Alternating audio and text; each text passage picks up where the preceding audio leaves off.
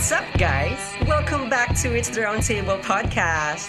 I am your host, I am Brian Bonnie. Ayos ba dyan? This podcast is your perfect partner balancing work and life one episode at a time. Join me as we navigate adulting. Sometimes growing up sucks, but we love it. Hey, to another episode of It's Roundtable podcast. Hi, Katables. I miss you so much. And I just really want to discuss that most things are best when they're imperfect. I want to repeat that. Most things are best when they're imperfect. Only because I don't know what the real definition of perfect is. I don't know what it means to me anymore. So I won't even pretend to know what it means to anybody else. Okay. I just want to make it that way. Now, I don't know the meaning of it. I don't know what, you know, perfect definition for me is. And I don't know how to define it also to anybody else. But I do know that there are conventions of perfection that people will largely disregard as societal nonsense. And then there are the things that we have attached ourselves to, right?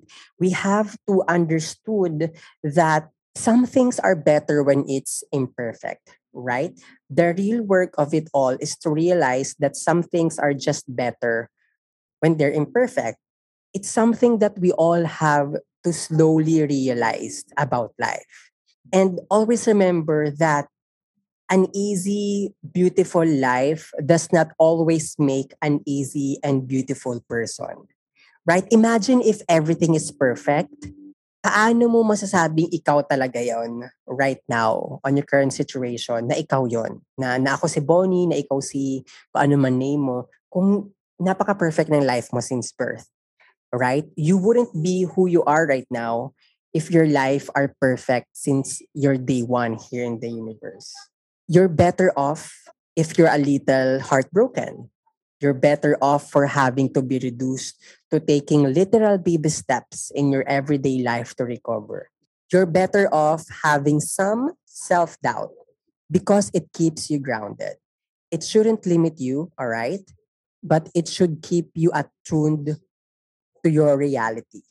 You're better off with criticism that you can take seriously because you're better off if someone gives you a reason to think about your actions or to think about the words you're about to say on something, even if it comes in an unpleasant way.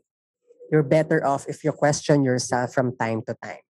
You're better off if your self love is a little messy Actually, it's messy love in general that really gives us what we want and need.